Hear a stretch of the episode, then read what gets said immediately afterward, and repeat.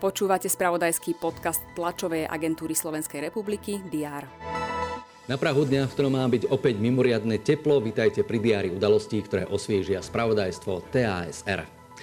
Minister práce, sociálnych vecí a rodiny Milan Krajniak a ďalší zástupcovia rezortu predstavia najzaujímavejšie analytické výstupy z vyhodnotenia prvej pomoci, súboru opatrení zameraných v pandemickom období na podporu ekonomiky. Výstup priblíži objem príspevkov, podporené pracovné miesta i subjekty podľa veľkosti a odvetvia. Ruský prezident Vladimír Putin sa v Soči stretne s tureckým prezidentom Rečepom Erdoánom. Hovoriť majú o regionálnych otázkach a bilaterálnych vzťahoch.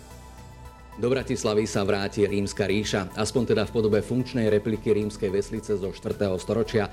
Počas dvoch dní, kedy bude kotviť v Devíne, Karoloveskej zátoke i Čunove, priblíži históriu Rímanov, ktorí žili na našom území a tiež význam Dunaja pre staroveké rímske impérium. História bude hlavnou témou aj tlačovej konferencie v obci Šuňava. Jej organizátori a rečníci predstavia objav zaniknutých stredovekých dejín pod Tatrami. Šumiaci pod Kráľovou hoľou otvoria zrekonštruovaný úsek cyklotrasy Zelená stúa Horehronia. Tá vedie od Telgartu až po Brezno a práve 5-kilometrový úsek medzi Telgartom a Šumiacom sa dočkal obnovy.